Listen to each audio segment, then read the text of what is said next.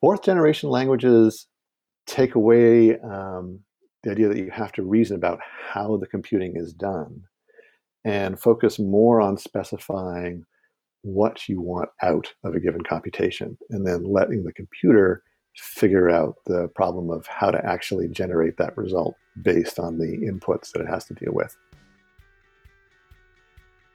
Welcome to another episode of the Mapscaping Podcast. My name is Daniel, and this is a podcast for the geospatial community.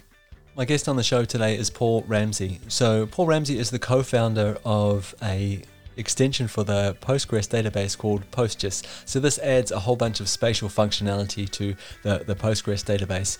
He's been on the show before. Last time we were talking about vector tiles and how we can generate them directly from a Postgres database. This time around, we're going to be talking about SQL, so the standard querying language.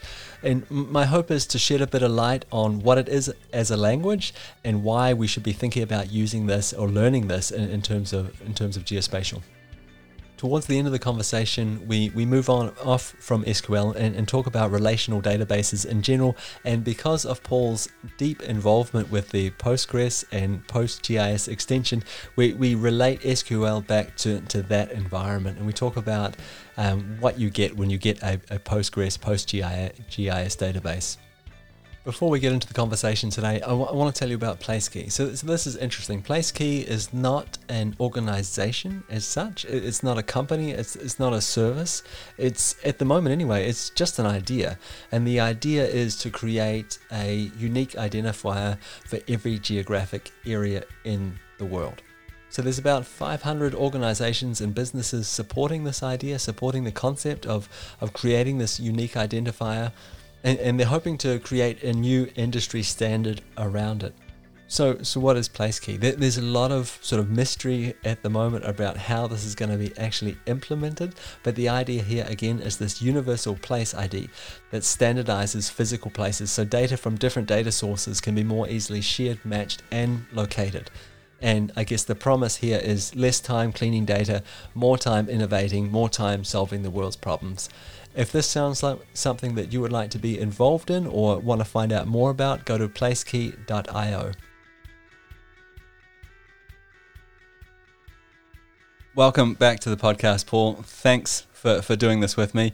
You did a fantastic job last time you were on, and um, that, that episode we did around vector tiles and PostGIS was really, really well received by the community, and I'm really pleased that, that I could have you back on again. So today we're going to be talking about SQL, spatial SQL or SQL, as some people call it. And the, the reason for this is um, I feel like relational databases are kind of the unsung heroes of the geospatial world. So it's, gonna, it's wonderful to have you on here and to shed a little bit of light on that. Before we dive into the conversation, perhaps you could just take the time to introduce yourself to the listeners. Uh, sure. I'm a geospatial database developer, co founder of the PostGIS uh, Spatial Database Project. Um, I've been working in geospatial for 20 plus years and working as a hands on programmer in Postgres for a dozen. And uh, currently, I am a um, executive geospatial engineer for Crunchy Data, which is a open source support company around the Postgres ecosystem. Wonderful. So uh, I'm thinking already we're going to end up relating SQL back to, to PostGIS, and that's fine. So perhaps we could just get started. What is SQL? What is SQL? I, I was introduced to SQL by a colleague who referred to it as SQL, and I found that immensely confusing at the time because he just said, "We'll do it in SQL." And of course, I thought, you know, the second movie of. Mm, uh, it took a while to figure out, but it, it really is well uh, well described actually by its acronym SQL, Structured Query Language. And it's good to situate it in terms of history of languages. It is a language; it's a query language. Um, it's what computer scientists might call a fourth generation language. And it's worth it to go back and say what the generations of languages are. Like a first generation language was um, literally writing the ones and zeros. Um, if you saw the, see the pictures of people in the 1940s with plug boards connecting wires um, between ports on their big room sized computer. That was someone programming in a first generation language. Second generation language just abstracted that so you could write it in simple mnemonics. Um, when people talk about assembly languages, those are second generation languages. Um, almost all the languages we work in today would be fairly categorized as third generation languages. So they have they've abstracted away from the machine, um, have you know common idea of variables and loops um, and branching structures. Fourth generation languages take away um, the idea that you have to reason about how the computing is done and focus more on specifying what you want out of a given computation and then letting the computer figure out the problem of how to actually generate that result based on the inputs that it has to deal with. So SQL is often harder for people to get into um, sometimes who have had previous experience with third generation languages because they're used to thinking in terms of iterators and branching structures. Um, whereas in SQL, you kind of have to step back and let the let the computer do the work. You define what you want um, in terms of I want these columns. I want them only when this condition applies. Um, I want them to match up to this other set of columns, but only when this condition applies. Um, and let the computer figure out what the right order of iterating on different rows in those columns and what indexes to use to join things up. And even the existence of indexes, these are all delegated away from you as the query writer and handed to the computer to figure out how to do most effectively. So SQL is a standardized version of a query language. Um, prior to SQL, pretty much every relational database had its own query language. Um, Oracle was the first big proponent of SQL as a standard. Other database companies quickly rushed along. It became sort of gelled as the language you use for doing queries against relational databases in, I'm just going to totally guess, in the mid 80s, um, early 80s. And, uh, and it's been with us ever since. So it's a very old languages, languages languages go. Uh, most people are using languages which postdate SQL, which is quite something because it's still just as relevant today as it was back when it was invented, which is not something you could say about COBOL or Fortran, which are languages which were in their prime when SQL was invented. So yeah, that's really interesting that that you point that out. That it is an older language and it's still here and it's still working. Is is there a hint to why it's been so successful in the name, in the structured bit or in the standard bit of, of the SQL? Because it's been implemented in across a range of different relational databases. I would guess it has to do with the importance of data in any real system and with the sort of underlying flexibility and long-term utility of the relational model. Uh, the relational model was itself, you know, invented as a concept back in the mid 60s and didn't really become a, an effective thing until computing caught up with it in the late 70s. Um, but that model of relations, of collections of rows and columns that you can reason with logically, um, turned out to be incredibly powerful, incredibly well suited to the kinds of problems we solve with computers. And sort of the standard problems we solve with computers business problems, all kinds of data problems. It took a long time, again, for computing to catch up with the harder problems, things like um, neural networks and graphs and so on, which don't map to the relational model.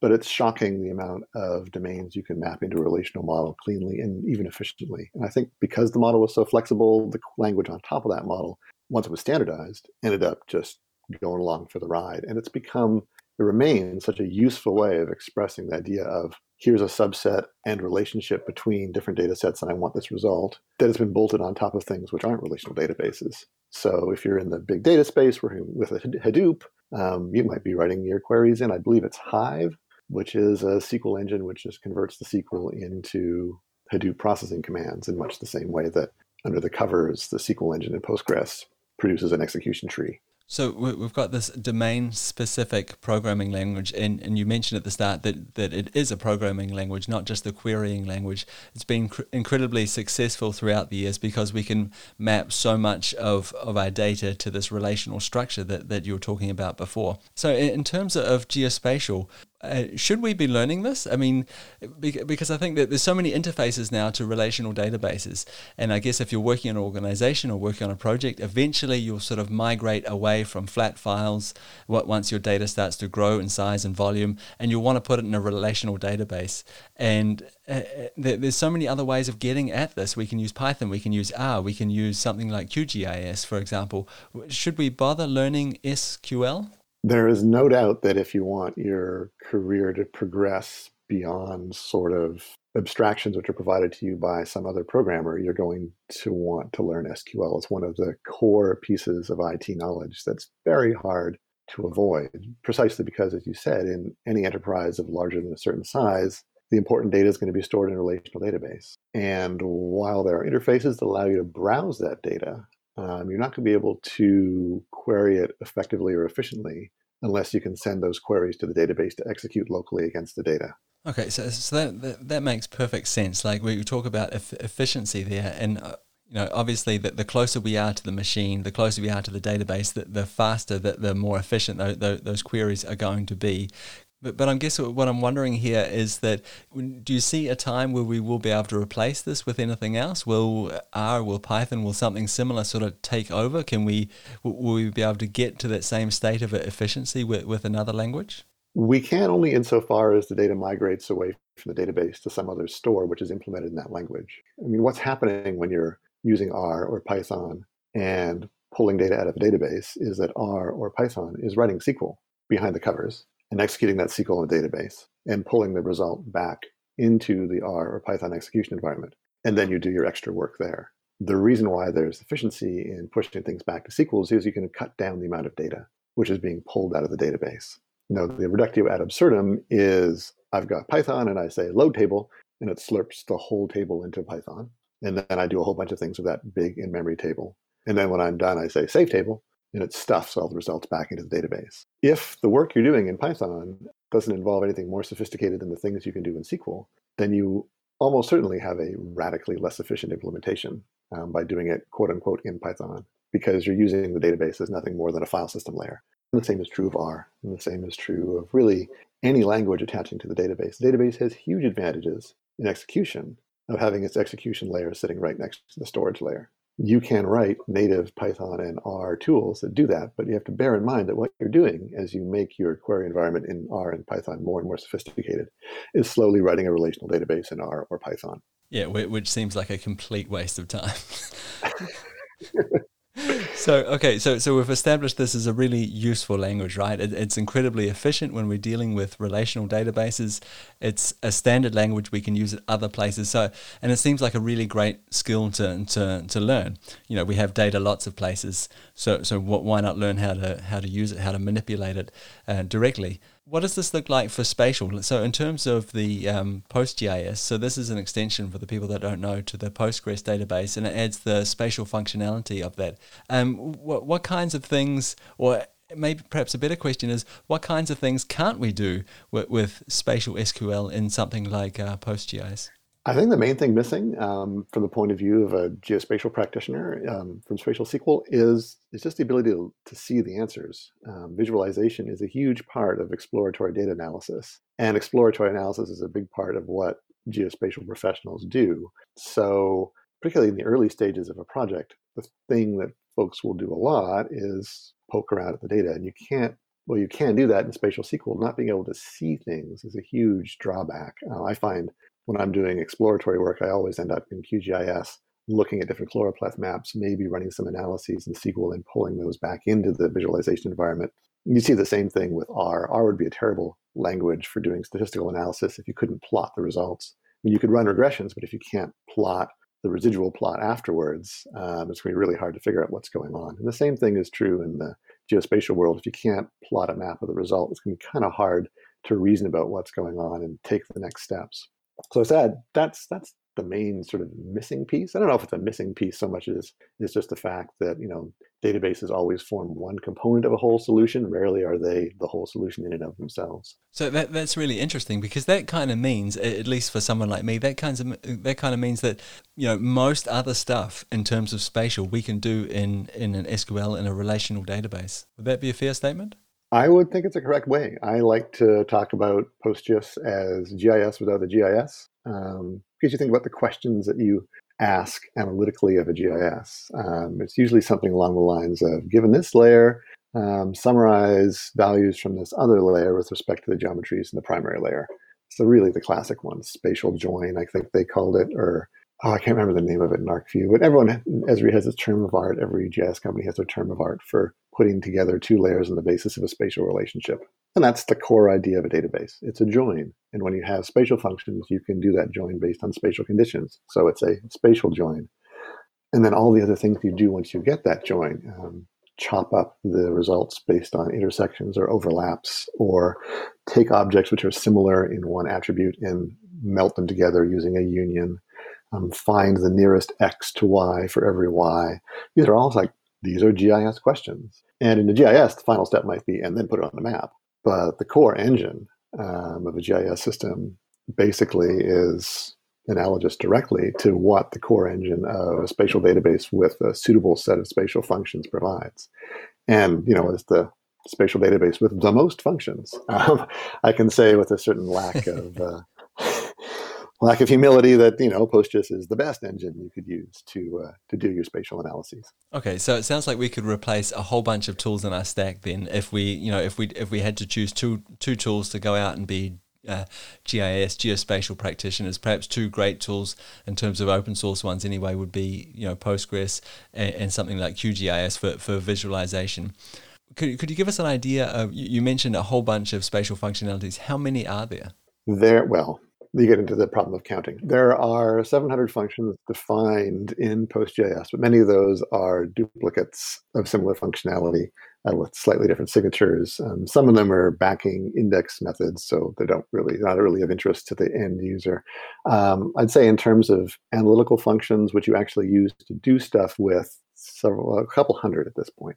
Okay, and can I extend those? Let, us say I'm an amazing programmer. Is there a language I can use to extend those functions? Can I write my own functionality into the database? Yeah, you can. Uh, and you can choose your language. Um, Postgres supports um, Python and TCL and R and pretty much every quote unquote scripting language. Uh, the most effective and inbuilt language is a language called PL, PGSQL, which is analogous to Oracle's PL SQL. And people have built really incredibly complex pieces of functionality in PL SQL, some of which you think, really?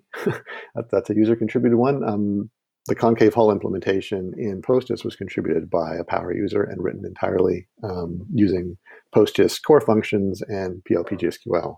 So you can write really complex, sophisticated stuff in PLPGSQL using the base functions of Postgres. Okay, so I can extend it. I can create my own functions using some of these different languages that you talked about. Um, can I can I schedule tasks in the database? And and I guess another question I have, I realize this is uh, uh, two two and one here, but can I also is it possible to execute functions outside of the database? So in terms of scheduling, yes, there is a, an extension to Postgres called pgcron that lets you do inside the database scheduling obviously, you can also just uh, have a SQL script that you run using an external scheduler.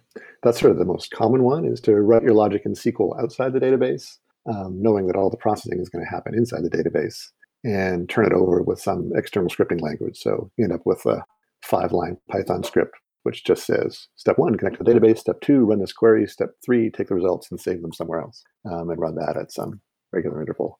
So in terms of running functions outside the database, that's basically the way you end up doing it. So, so we've got this amazing language, and it has all this functionality. You know, obviously, depending on what, what database you choose to execute it in, uh, we're we're aware of that. But why do you think then that uh, SQL gets so much less attention than, than something like Python and R? I think it's because of the third generation versus fourth generation language thing. Quite frankly, it's because people get used to the idea of procedural languages and the idea that this is how we solve problems. I take result sets, uh, you know, sets of rows, and then I iterate on them and figure out the answer um, in my language, which I understand. And because you don't need to know a lot of SQL to get access to the data in a database, I mean, you just need to know select star from table at the, at the lowest common level. Uh, you can build everything uh, you want in your language of choice, external language of choice um, and still use the corporate database. So you still feel like you're using the corporate source of truth. Um, you're just doing the work really, really inefficiently from the point of view of execution and calculation, but you're still getting answers. So the bar, the bar of entry into SQL is extremely low, and people will often step over that bar and then say, "Done. I know enough SQL to finish my job." And and I think that's one reason why you see sort of the primacy of execution environments like R or, or Python or Java or JavaScript or whatever it takes a while for folks to learn SQL if they're not given a little bit of training or or even have someone in their organization who can say, hey, here's here's how you can do it in SQL and it's 10 times faster. Um, they won't necessarily know. And it's also hard because some of the core most powerful aspects of SQL are necessarily the hardest to understand if you're used to thinking in an iterative third generation way. Table joins, they're expressed in two lines, but they encompass in the execution engine a great deal of complexity. So the reasoning around that um, can be hard for people to get to initially. Um, but once they do, they never go back. So, how would we get started then? You, you, mentioned it was difficult to learn because we need to sort of get our head around this different way of thinking, this different approach to, to data management. Yeah. Um, so, so how do we start? It, and especially in terms of spatial, is it a good idea to start out with a spatial use case and just sort of throw ourselves into that, or should we, uh, you know, approach the uh, SQL language as a language and just start with with SQL without the spatial bits? I would. I mean, if people are interested in getting the full power of it, I would tend to say start learning SQL and move on to spatial once you've got the core concepts of SQL down pat, because you don't need the extra complication, um, particularly when you're learning something abstract like joins. You just need to learn what a join is, what the different types of joins are, and how problems, which you might ordinarily cast as iterations, can be cast as set operations and joins in SQL. And it's, you know, it's two, three, four days out of your life to work your way through a basic SQL course that'll cover those things. So yeah, start with the core basic parts of SQL because that's in many respects the harder part to get over, um, and then add in the spatial side. That, that's some really good advice because you, are kind of narrowing it down. You're not making it too complicated right yeah. at the start, and you're trying to understand those the, the core uh, bit, you know, the, the, the core activity that, that you're trying to achieve. Exactly. and particularly when coming from a geospatial background, you already have the base knowledge of what layers are and how features work and the idea of Tobler's law of near things being related to each other. Just even the concept of uh, joining two layers in a spatial condition is something you get already. It's something which, you know, trying to teach spatial to DBAs, which I've done, you know, then you start in a completely different place. You start by explaining this is GIS, this is a layer. so you're really starting at the spatial side because they already understand the logic of set arithmetic and SQL. Um, for people who already understand geospatial, learning that first is definitely better. I think we've probably covered this a, a, little bit in, in the last couple of questions here, but I'm curious to know is there any sort of typical mistakes you see when, when people are either executing SQL or, or learning it? Um, classic uh, mistake for geospatial people in particular is is reaching for the buffer function um, when actually they want to reach for a distant rate, distance radius.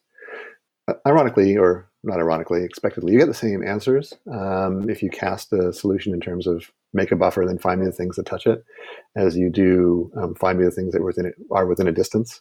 Um, but you get those answers at a huge performance penalty.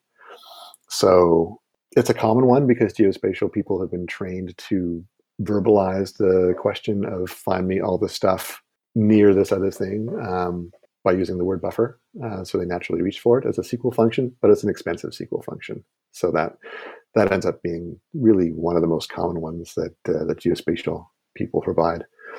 Uh, second most common one would be doing unconstrained joins and then filtering them poorly just because folks haven't figured out joins yet, but that tends to go away with just a little bit of experience. It sounds like some of those could be avoided, but we but we also have to have a really deep understanding of what's happening when we push the button. Yeah, uh, unfortunately, you kind of do, um, and there's no easy way to get around it because, like I said, you can get the right answer both ways. It's just one of them is fast and one of them isn't. And this is where documentation, a little bit of training, um, going through the PostGIS workshops um, can be useful because we try to explain that here's the problem you're trying to solve and here's the efficient way to do it.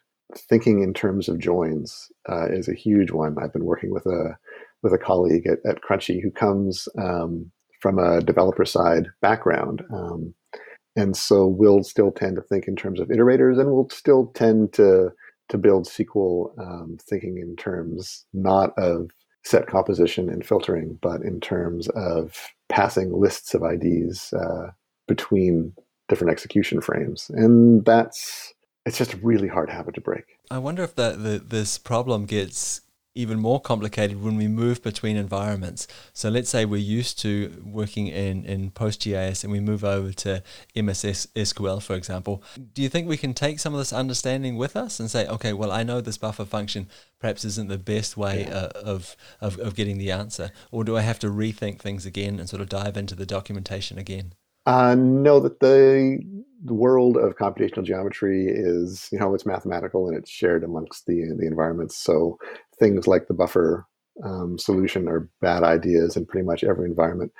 And and even better, things like learning how to do set reasoning and SQL reasoning transfers cleanly between environments. So if you get good at SQL practicing on PostGIS and Postgres, that goodness will transfer cleanly to SQL Server and Oracle.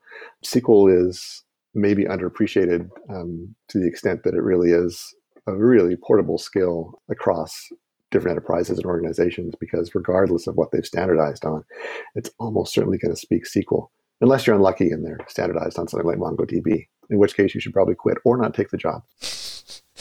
This, sounds like some great advice. Um, let, us stay with these uh, NoSQL data, databases just for a second. So, uh, one of the questions I, I, got in from the public, so I announced on, on Twitter and, and LinkedIn, hey, I'm going to be talking to Paul Ramsey. What kind of questions would you like to ask him? And I'll try and weave them into the conversation. So, I'm not really weaving this one in, it's brute forcing it in. But a question that came in, which I think fits in really well here, and the question is Is Postgres, is, is PostGIS threatened by the rise of NoSQL databases? Curiously even less than databases in general, um, because uh, because NoSQL databases they tend to be a little weaker on the analytical side. Um, certainly, that was a case with early Mongo, and to some extent, still current Mongo, which is that they're very much focused on document transactions and really pushing against the idea, pushing against sort of the online transactional processing side of the relational database space um, not against the analytical processing side at all. And analytics were sort of bolted on as an afterthought. Oh, you want to do analytics once you've got your data in the in the system? Okay, well, we'll figure out analytics now. So the extent that people use Postgres as an analytical engine, I think not really worried at all. Um, to the extent that they're using it within a transactional context um, and for sort of like small OLTP queries, you know, maybe. But I think the reality of the NoSQL movement is that whatever perceived advantages those environments had, they've largely filled up the niches they could fill. And, and there's this continuum of utility um, between tools. And I feel like the NoSQL databases fit at the far end of that continuum. Like when you have very specific use cases that require these very specific features that NoSQL databases only have, things like being able to handle like unconstrained write load or, you know, very, very easy sharding and clustering, then you use, and, and you actually have these problems like at scale, then you have no choice but to use the NoSQL database. And the reason why no choice matters is because what you're giving up when you do that is a lot of the ad hoc analytical capabilities that the relational model gets for free baked in. If there's like a Goldilocks chain of, you know, goodness for data management, you know, that the low end, you know, sort of the the, the baby bear. You've got uh, desktop environments like like Tableau or ArcGIS or R.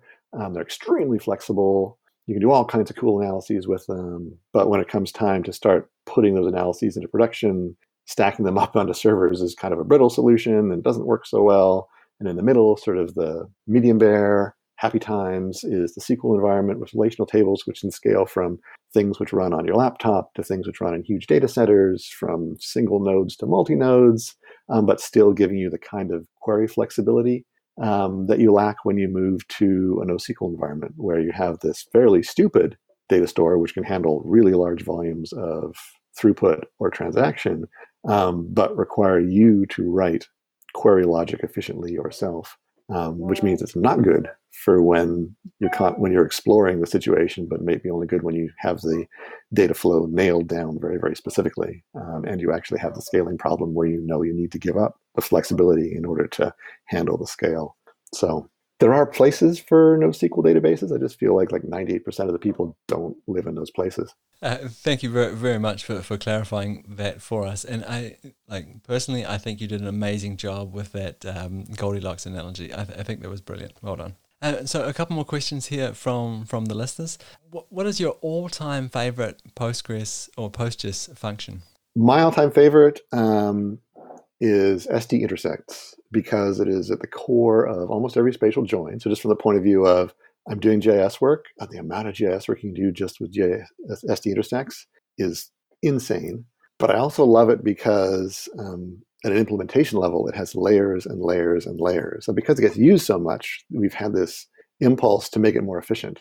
And each step of making it more efficient has involved, for my purposes, learning more about the core execution engine in Postgres, doing cool tricks um, with our internal handling of the objects so that you can very quickly carry out the intersects calculation, um, particularly within the context of joins.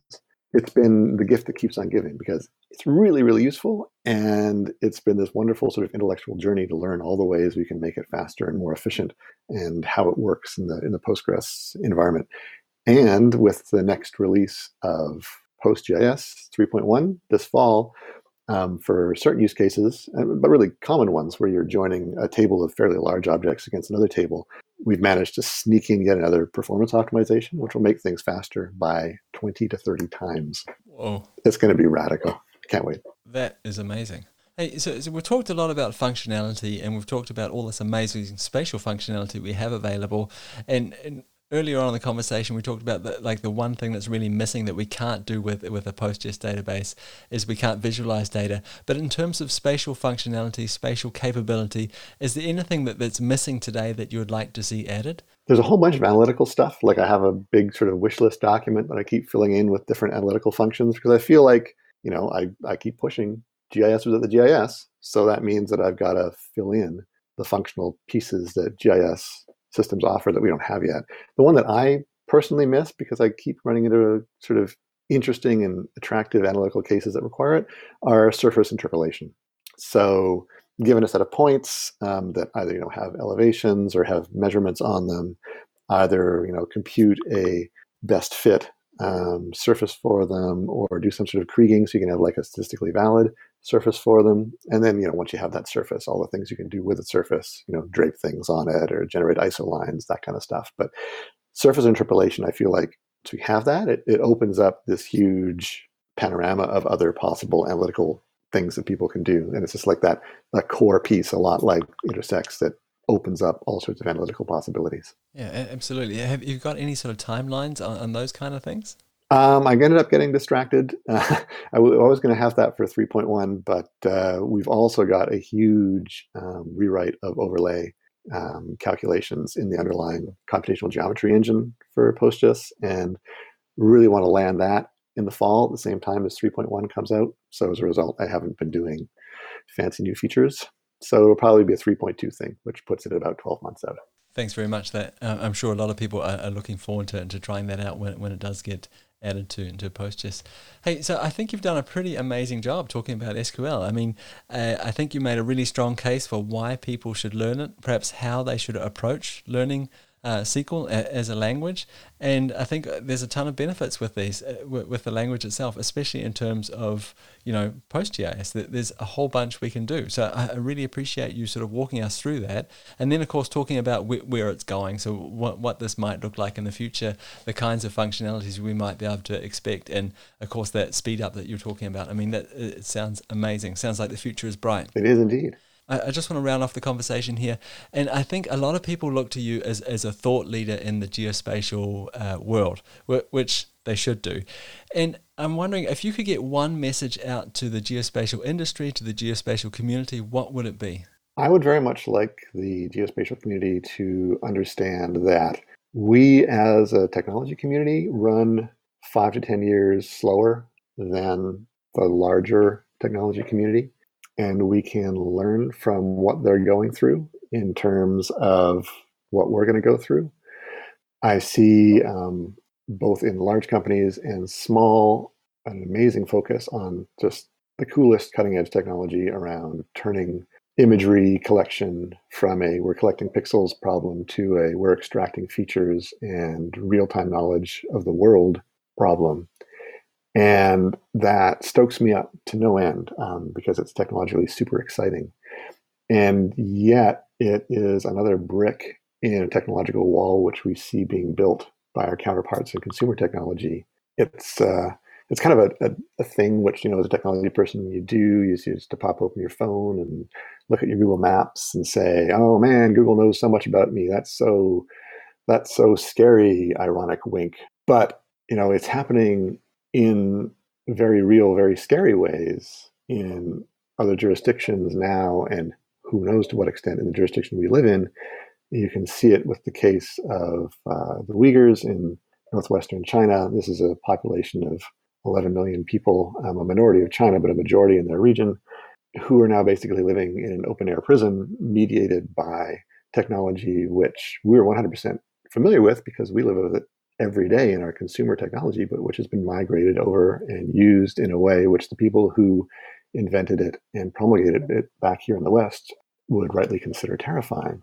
And we're doing really cool stuff. And there is no doubt that really cool stuff will be used in terrifying ways. So we have to think about not necessarily how not to do the really cool stuff, but how also to use the cool knowledge we have to strengthen the civic society institutions we have in our jurisdiction so that it isn't used in terrifying ways to us. And hopefully we can dissuade people in other jurisdictions from using our work in terrifying ways. Um, and that means taking our heads out of the keyboards and out of technology and thinking about the political ramifications of what we're doing and how we can mitigate it. And I recognize that there are no easy solutions to how we mitigate it. But if we don't think about it at all, you know, it's guaranteed we'll do nothing. Paul, thank you so much for your time. Thank you for your thoughts and thank you for your insights. I've thoroughly enjoyed the conversation and, and I really appreciate it. Um, just before I let you go, where, where can the listeners go if they want to reach out to you personally, if they want to ask questions or continue the conversation? Uh, you can find me on Twitter at PW Ramsey. Uh, you can find me on the web at cleverelephant.ca. And I look forward to hearing from any of your listeners about what I've said today or any questions they have. Thanks again, Paul. Much appreciated. Thanks, Daniel. At the start of this episode, I mentioned PlaceKey, and I said that it wasn't an organization and, it, and, it's not a business. It's it's more of an idea at this stage, but the idea is really cool. The idea is to create a new industry standard around the way we join different data sets spatially. So there's a lot of questions at the moment still around the implementation of this, but the concept is being backed by a huge amount of companies and organizations, and it's going to be launched, I think, in uh, October the, the 7th. If this sounds interesting to you, if you'd like to be involved, if you'd like to find out more, I would encourage you to go along to placekey.io and, and check it out for yourself. I really hope you enjoyed that, that conversation with Paul. We had a few technical difficulties during the conversation, which meant that I needed to sort of piece things to, together a little bit more than I normally do. But Paul was very gracious, very patient, and I, I hope that we've created something that, that is that is useful to a lot of people.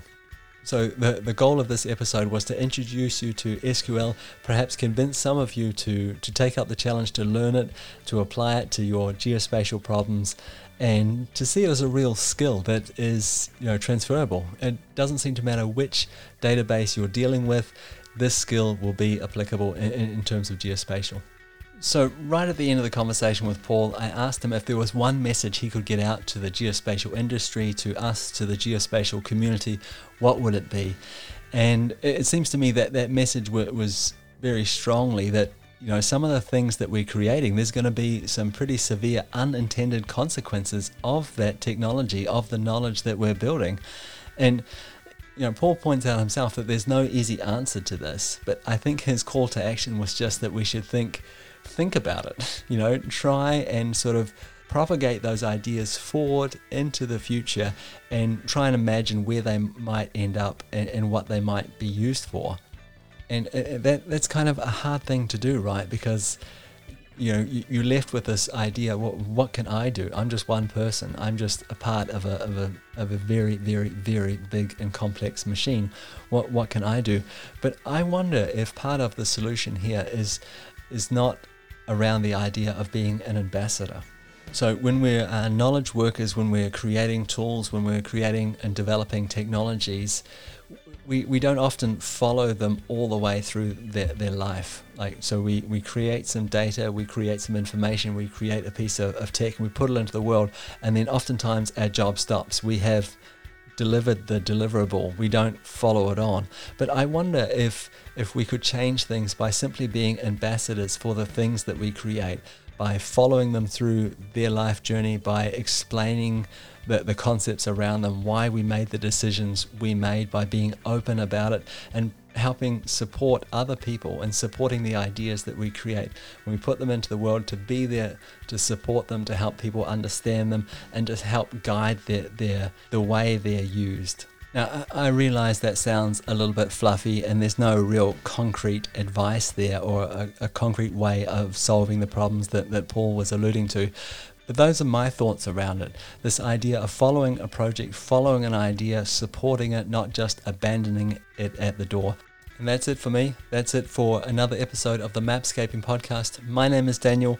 As always, you are more than welcome to reach out to me on social media if you have any suggestions or ideas of where I could take this podcast in the future, how I can make it better for you, or topics that you would like me to cover. I would I would love to hear from you.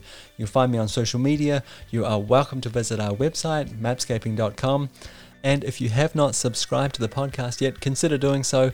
I'll be back again next week with another episode. And if you're subscribed, it'll just automatically show up in your podcast feed. So feel free to do that. Okay, that's it for me. Talk again next week. Bye.